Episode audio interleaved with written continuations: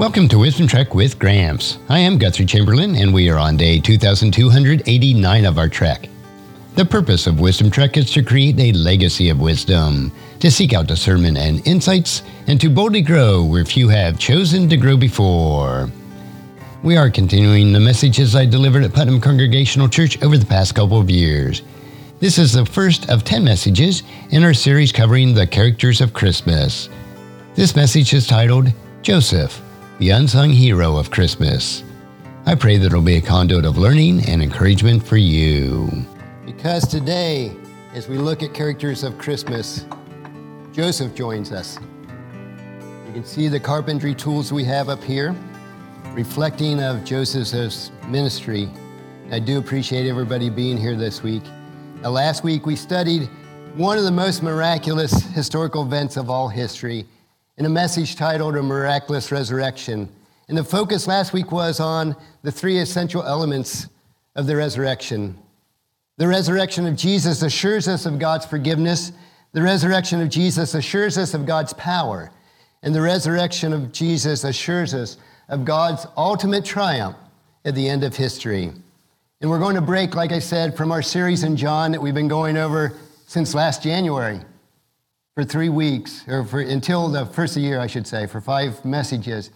Because we only have three more messages to go in John. But I wanted to set this time aside for a special Advent season where we can slow down. We can reflect on those characters of Christmas. Starting today, we're beginning our Advent series exploring those characters of Christmas. I have five for this year, and I'll probably save the rest for next year. And today, beginning, we're going to have Joseph, the unsung hero. So if you follow along in Matthew chapter 1, verses 18 through 25, it's on page 1497 in the Pew Bible. This section is titled Joseph Accepts Jesus as His Son, starting with verse 18. This is how the birth of the Messiah came about. His mother Mary was pledged to be married to Joseph, but before they came together, she was found to be pregnant through the Holy Spirit. Because Joseph, her husband, was, faith, was faithful to the law and yet did not want to expose her to public disgrace, he had in his mind to divorce her quietly. But after he had considered this, an angel of the Lord appeared to him in a dream and said, Joseph, son of David, do not be afraid to take Mary home as your wife, because what is conceived in her is from the Holy Spirit. She will give birth to a son, and you are to give him the name Jesus, because he will save his people from their sins. All this took place to fulfill what the Lord has said through the prophet. The virgin will conceive and give birth to a son, and they will call him Emmanuel, which means God with us. When Joseph woke up, he did what the angel of the Lord had commanded him and took Mary home as his wife. But he did not consummate their marriage until she gave birth to a son, and he gave him the name Jesus. As we crack open that Christmas story starting today, we find that it's populated by familiar characters. Some, like Mary, who sort of takes center stage and looms large in the passages and throughout church history. Others, like Joseph, who seem to fade into the background. And still others, like Simeon and Anna, who were obscure figures. They're bit players, but the gospel writers decided that they were important to include in this Christmas story. This Christmas, I'd like to invite you to travel with me back to those years where we can see the characters of Christmas. As we think about around our nativity sets, those characters and others that were part of that Christmas story. Those that are making their cameo appearances in a drama of God made flesh. We should become familiar with their lives, even if they're obscure figures, because their stories are part of that Christmas story. And because, like our own, their lives point to the one who was to come to bring salvation to entire the world, to change the world, and that was Jesus Christ. He is the light that illuminates their lives, and if we believe in Him, our lives also illuminate Him. From the fall in the garden, through the ages, God has promised his people that he would send a Messiah, a Redeemer who would be the light to the world, not only to the Jewish people, whom he had called to be a light, but we are also called to be a light, the light shining from a hilltop that should not be covered. The prophet Isaiah spoke in his day, in Isaiah chapter 9, verse 2 The people who walked in darkness have seen a great light. Those who dwell in the land of deep darkness, on them a light is shone. So, as we reflect in this Christmas season, I invite you afresh to look at the stories around those lives that centered on the birth of Jesus. The one that they found in the manger, or were some part of this Christmas story. They intersect, their lives intersect with Christ in some means. And because they do, that's important. So as we tell stories around our fireplaces, or in our churches, or in the hidden places around the world, Let's let these characters of Christmas point us back to the one who is the light and illuminates all of us. So today, let's explore the role of Joseph. He was a carpenter by trade. Now, I know they didn't have the same tools, but I brought in some carpentry tools today a saw, a level, and a couple hammers that he might have used even some version of these in his life. He surely had plans as a young man, betrothed but not yet married to his bride. So he worked hard as a carpenter to provide for his soon to be bride and whatever children that they may have. He had dreams, but amid this dream, his life, his faith would be tested. As we look at Joseph's unexpected, and he might say, this bad news that came into his life. Now, we don't precisely know how Joseph found out that his fiancee was pregnant, but we can imagine the difficult conversation that he would have had with Mary. And I love how Matthew sums, up, sums up this whole awkward situation with an understated phrase she was found to be pregnant. Verse 18. Did she tell him before she hurried off to visit her relative Elizabeth, whom she might have stayed with for the rest of the three months until John the Baptizer was born? Or did she wait till she came back? And by that time, she was probably starting to show. And regardless, when Joseph found out, he hadn't yet had the benefit of that angelic visit. Instead, he only had the word of Mary, whom he really hardly knew. They were young. And moreover, in those days, if you remember when we talked about it in the book of John, between the time when they were engaged and they consummated their marriage. It was usually a year time there. And you remember why they took time between those two? It was so that the husband to be could go back and build a room onto the family home to bring his bride into. Remember the analogy of Jesus going back to heaven saying, I go to prepare a room for you. So when I come back to take you as my bride. They probably had spent little time together up to this point. Instead, he was probably busy with his carpentry work and building that room onto his parents' home. Imagine Joseph's shock when Mary told him that she was pregnant. And unlike today, where sexual activity is assumed among couples in serious relationships, although that's not what God's design is, Joseph and Mary up to this point had not been intimate. Joseph likely responded in stunned silence, mouth agape, saying, I hear your words, but I don't understand. She told him that she was not only pregnant, but she was pregnant, conceived by the Holy Spirit. Mary believed that she saw an angel and even wrote a celebration song which she sang before her relative Elizabeth. It was called the Magnificat. That song, a celebration of being the chosen one to bring God's Son into the world. But Joseph was likely in no mood for a song or a party at all. You might envision him saying, Mary, are you serious? How could you do this to us? What do you mean that you're still a virgin? You know that's impossible. Who did this to you? Where is he? And we read Matthew's account with the benefit of two, 2,000 years of hindsight.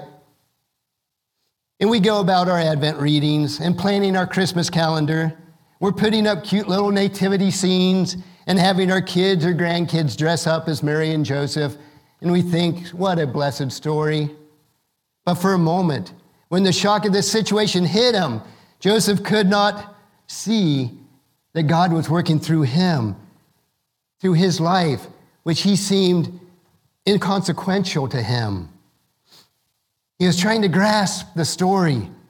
The child inside his fiance may be the Son of God. This child may be a true and better David. This child may be save his people from their sins and restore this kingdom to the world. But for Joseph, it was his worst nightmare. One commentator, commentator said that breaking an engagement like this was even worse than breaking the most formal business contract that you might have. Joseph must have felt betrayed.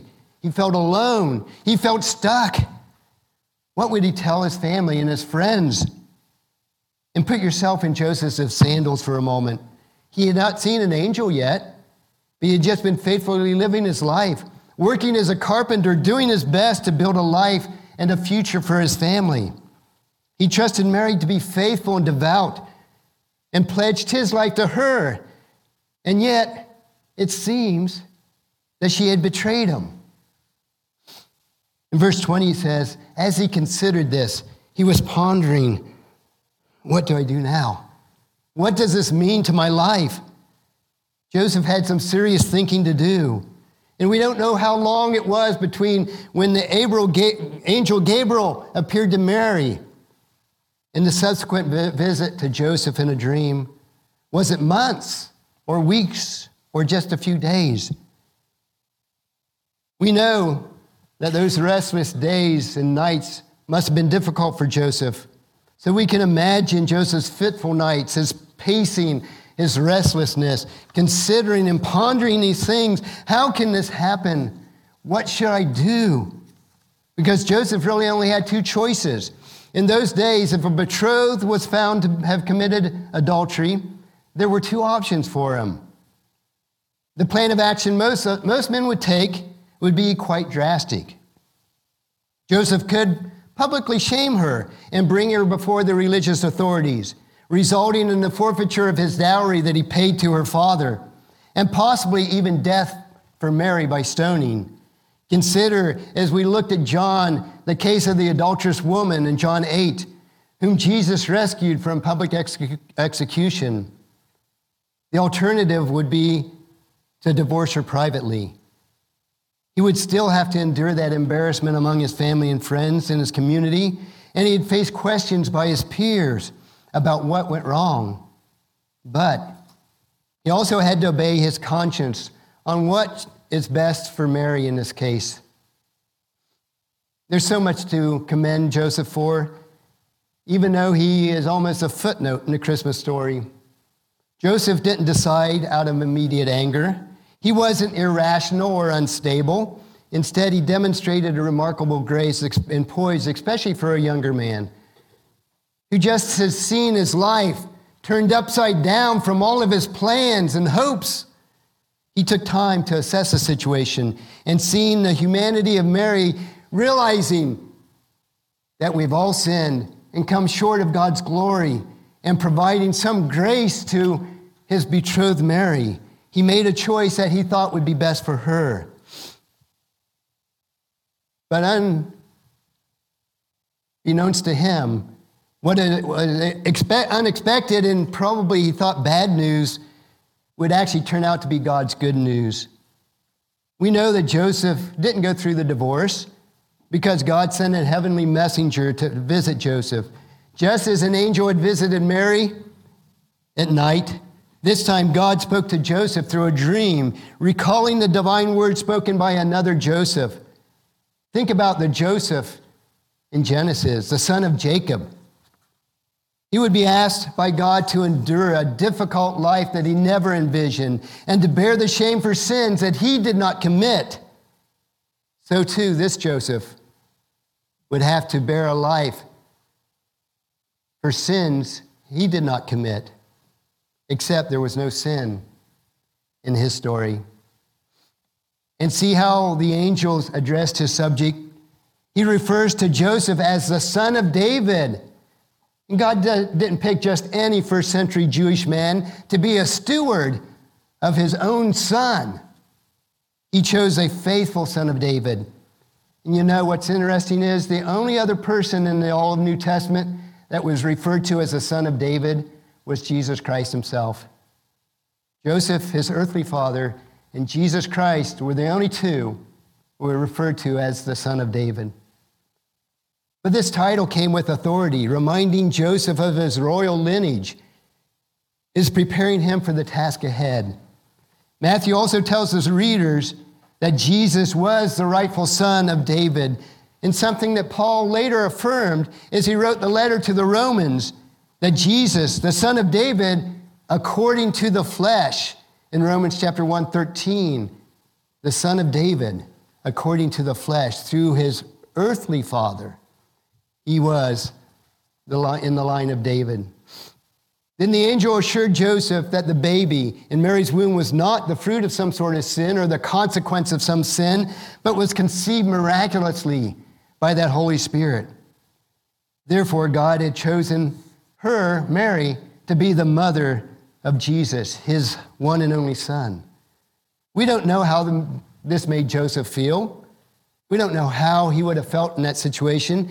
We don't know that during the vision that he had in his dream, whether he recalled the scriptures that he had read in the temple, obviously, the words of the prophet describing a future Messiah, the coming of the Messiah born of a virgin in Isaiah chapter 7.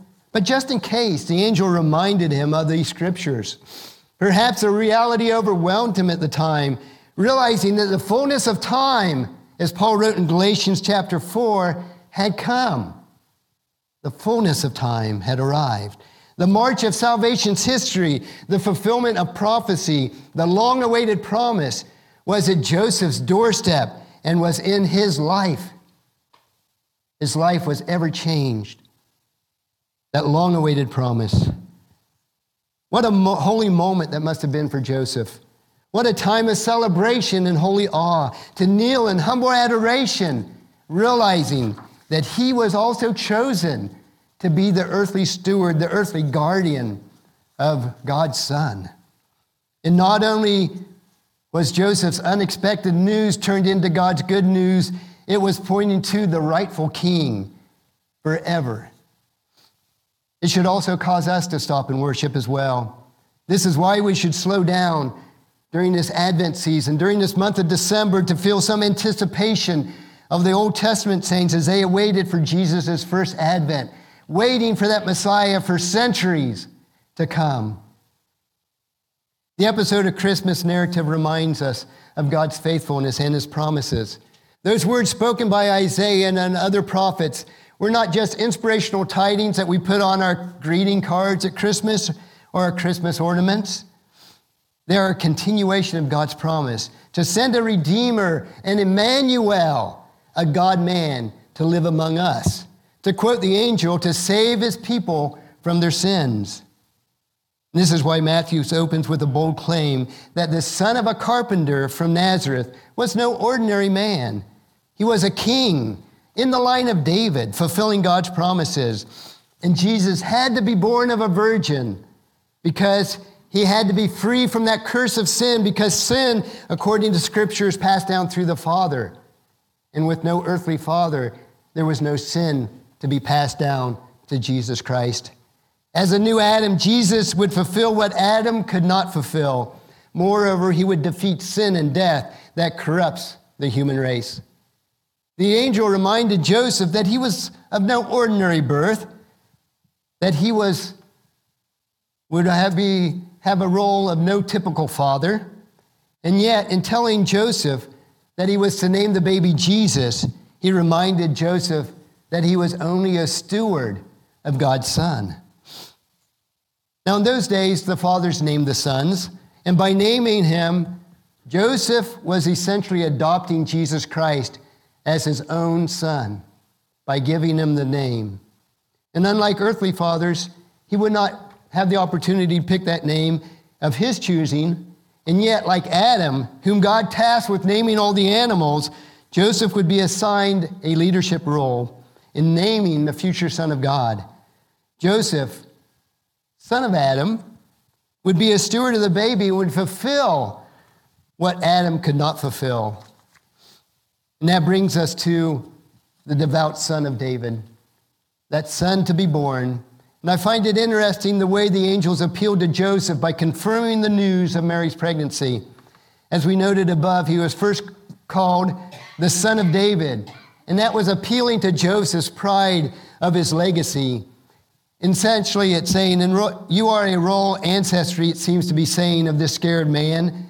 You are part of God's people. And then, second, they appealed according to Scripture. This, that is, the angel reminds him that he was fulfilling prophecy by the coming of the Messiah. This tells us two things about the man who would be the earthly guardian of Jesus. First, he knew who he was, and then he was committed to the scriptures that he knew. And this is no small, small thing. This is how the Bible appeals to us as his followers, even today. Know who you are as a Christian and know what the Bible says. Because of what, if we know that we're believers in what the Bible says, then we can follow what God wants for our lives. And Joseph's response wasn't what you'd expect from a devout, or it was what you expect from a devout son of David. He was committed to Scripture and he immediately obeyed because in verse 24, Matthew tells us when Joseph woke up from his dream, he did what the angel of the Lord had commanded him and took Mary home as his wife. Joseph had immediate obedience to this very, very difficult mission that was before him. Unlike another prophet we read, Jonah, he didn't wake up and go immediately to Nineveh. Instead, he tried to find a way around God's plan and his mission. But Joseph's obedience to God's cost, he knew he would sacrifice his own reputation.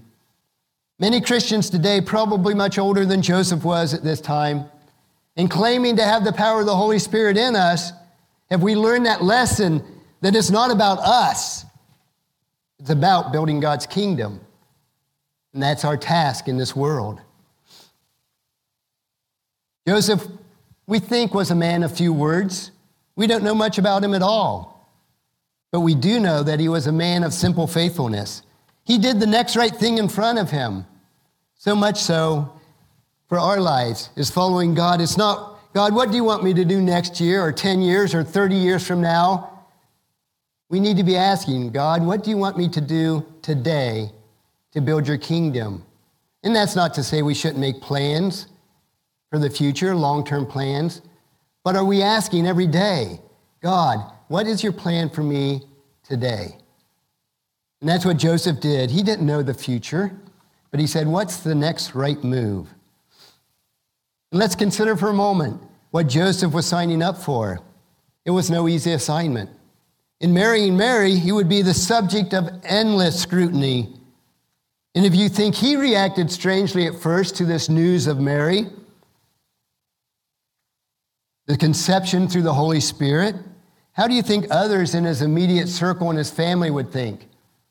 Say, yeah, Mary's pregnant, but it was from the Holy Spirit, not from me. They'd say, all right, yep. They'd either have to believe him or they'd reject him. In listening to the voice of God, Joseph was giving up his own reputation. Think about the significance of Joseph marrying in that society of his day, having a pregnant wife and marrying her. Everybody, because it was a shame and honor society, will know that this child was not born nine or 10 months after they got married. They would know that she was already pregnant so that would mean Joseph and Mary either had sex before they were married or she was unfaithful to him. And as a result, they would be shamed, they would be socially excluded, they would be rejected. They were probably poor to begin with, and now they were going to be second class citizens forever. That's what he was signing up for. As he had this opportunity to be the father earthly father of God's son. By saying yes to God, Joseph was saying no to everything they had worked for, including his reputation in the community. It's easy for us to glance over and not give another thought about this part of Matthew's gospel at Christmas time. Just a short piece of the narr- overall narrative. But we should pause and consider how significant this decision was. Joseph could have made a different choice. He could have gone ahead and divorced Mary, but he was obedient to God's word. We should consider how Joseph was now an outsider among his own people. He would bear the shame for sins that he did not commit, and yet it only foreshadowed the baby who would be born would bear the shame for not only Joseph and Mary, but for the entire world of all those who choose to believe in him. And that's why Jesus would later sweat drops of blood in the Garden of Gethsemane. Jesus would literally become sin for his people, so, that the, so much so that the Father, who could not abide sin, would turn his face right away from his own Son. He was to quote Isaiah chapter 53, verse 3 who was despised and rejected. Joseph would not only lose his reputation, but he would lose the comfort and the safety of his life that he had planned. He would not be intimate with Mary until after Jesus was born. And this wasn't something the angels told him to do, but he went above and beyond what those specific instructions were that he was required to say yes to God, rather than asking, Well, how do you think I feel about this? This isn't fair. Joseph continually asked, What's the next right best thing to do for God? When Joseph and Mary traveled to Bethlehem prior to Jesus' birth, since their family was from Bethlehem, it would be assumed that they would stay with family members. It may have been that the inn wasn't the only place that didn't have any room for Mary and Joseph that night. They were outcast among their own family. We later learn in Matthew that once Herod had heard about the birth of Jesus and sought to kill him, Joseph was commanded by God to take that young infant and his wife, Mary, to, from Bethlehem, to leave Bethlehem and travel to Egypt. But once again, we tend to overlook the details of that scripture. But let us imagine the difficulty of traveling in those days. It's not like we can hop in our car and head out and travel hundreds of miles without even thinking about it. There were added expensive expenses. They were severing family ties and friends' ties. And yet, when the angel appeared to Joseph again in another dream at night, Joseph didn't hesitate. He got up immediately that same night and obeyed God's voice and headed out to Egypt. Now, in this journey to Egypt, we again see echoes the Old Testament story about another Joseph who was summoned to a hard life in Egypt to save his people, God's people, those ancestors of Abraham and Sarah, in a journey to Egypt that would save them from famine in the midst of no food. And that's why Hosea references in history in Hosea chapter 11, verse 1, when he says that God's care for Israel, I called my son out of Egypt.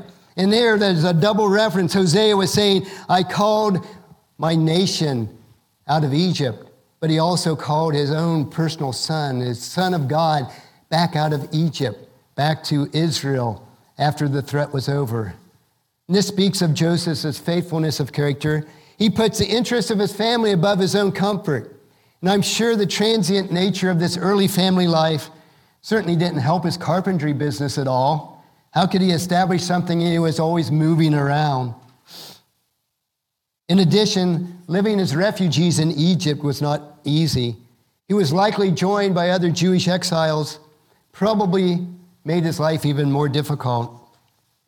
And even though Joseph was not Jesus' biological father, he was Jesus' earthly father in every sense of the word. He adopted Jesus as his very own and cared for him as he would if it was his own flesh and blood. And this is why the genealogies of Jesus uses Joseph to go back to David because he was son of David. It traces Jesus' heritage. And by all accounts, Jesus was, no, was, was just an ordinary boy. Yet consider the way his peers reacted to him. When they returned to Nazareth at the beginning of his earthly ministry, as recorded in Matthew 13, verses 54 through 58, it says, He returned to Nazareth, his hometown, and when he taught there in the synagogue, everyone was amazed and said, Where does he get this wisdom and the power to do these miracles? Then they scoffed. He is just a carpenter's son. We know Mary, his mother, his brothers James, Joseph, Simon, and Judas, and all his sisters live right here among us. Where did he learn all these things? And they were deeply offended and refused to believe in him. Then Jesus told them, A prophet is honored everywhere except in his own hometown and among his own family. And so he did only a few miracles there because of their unbelief. They were saying, Isn't this just a carpenter's son?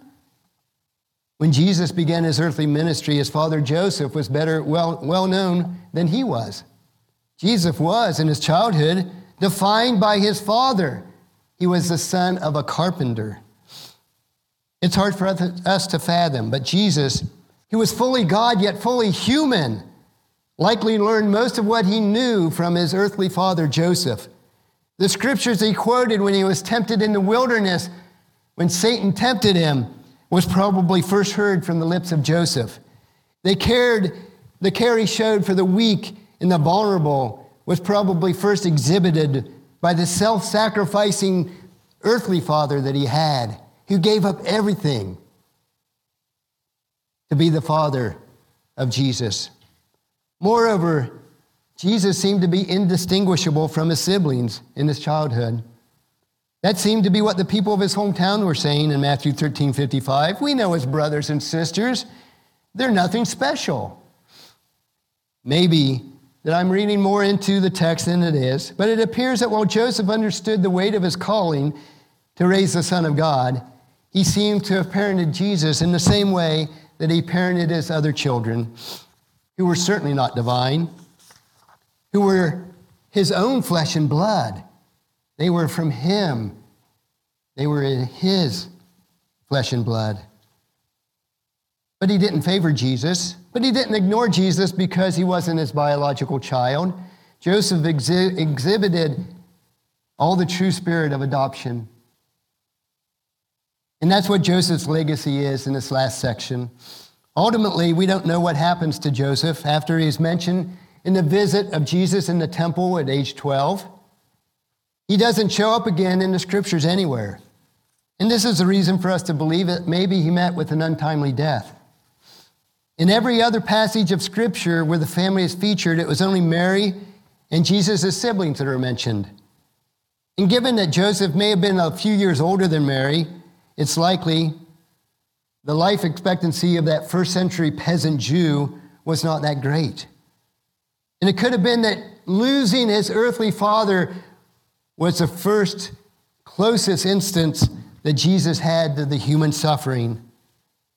And the most poignant absence of Joseph is, however, seen at Calvary, where just before dying, which we looked at two weeks ago, Jesus asked his beloved friend John to care for his mother in John 19. In this, we see Jesus caring not only for Mary's salvation and peace with God during, dying for her sins, we see him caring for her personal needs while he was gone. Joseph was not on the scene, and it was left to the firstborn son of those days to care for any mother who was widowed. It was a responsibility to make sure that his mother was cared for. Jesus followed the law that required that the, parent, the parents be taken care of in their old age in Deuteronomy chapter 5, 16. He was also following the example of his earthly father, ensuring the welfare of those that God had entrusted to his care. Now, Jesus and his half brother James had seen this ethic play out in their father's life, who exhibited faith, as James wrote later in his letter, to take care of the orphans and widows in their affliction. And so it is with Joseph's legacy. He's barely mentioned in Scripture, forgotten in most of church history, but remembered as God's faithful servant. And for most of us, this can be our legacy also. if we're willing, like Joseph, to say yes to God. In our bulletin insert this week, and I'll have an Advent reflection every week, we look at Joseph, the unsung hero of Christmas. And I put down here six points of his legacy. First, Joseph was an ordinary man willing to be used by an extraordinary God. Second, Joseph displayed a righteous character in a difficult situation. Third, Joseph obeyed immediately through a dream that changed the world, as the graphic says at the bottom of that page. And on the other side, fourth, Joseph was willing to suffer reputational harm and loss of comfort for the sake of God and others.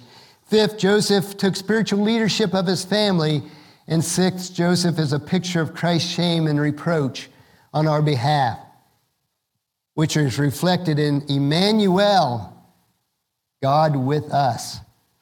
And that can be our legacy. If we, like Joseph, are willing to say yes to God every single day, God, what do you want from me today to display your kingdom, to further your kingdom?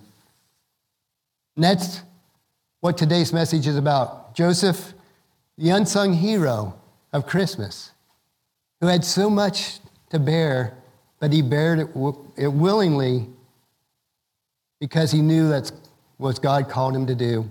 And so it is with us. We may not ever gain any notoriety in this life, but that's not what God has called us to do. He called us to be faithful to build his kingdom every day. Then next week, the characters of Christmas are part of a Christmas miracle as we dig into the lives of Zechariah and Elizabeth. So I'd encourage you to read through Luke chapter 1 in preparation for next week's message. Let's pray. Father, we do thank you for Joseph, who was your faithful servant, who was called to a monumental task to raise your son as his earthly father, to teach him your word, to show him what a faithful servant of God is. We thank you for him. We thank you for the role that he played in the life of our Lord and Savior, Jesus Christ.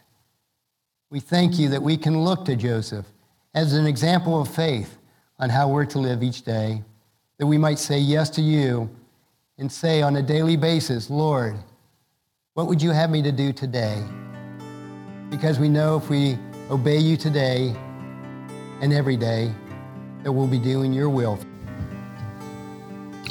I pray that this message was a blessing and a time of learning from God's Word. Thank you so much for allowing me to be your guide, your mentor, but most importantly, I am your friend as I serve you through the Wisdom Trek podcast and journal each day. And as we take this trek of life together, let us always live abundantly, love unconditionally, listen intentionally, learn continuously, lend to others generously, lead with integrity, and leave a living legacy each day. I am Guthrie Chamberlain, reminding you to keep moving forward, enjoy your journey, and create a great day every day. See you next time for more wisdom from God's Word.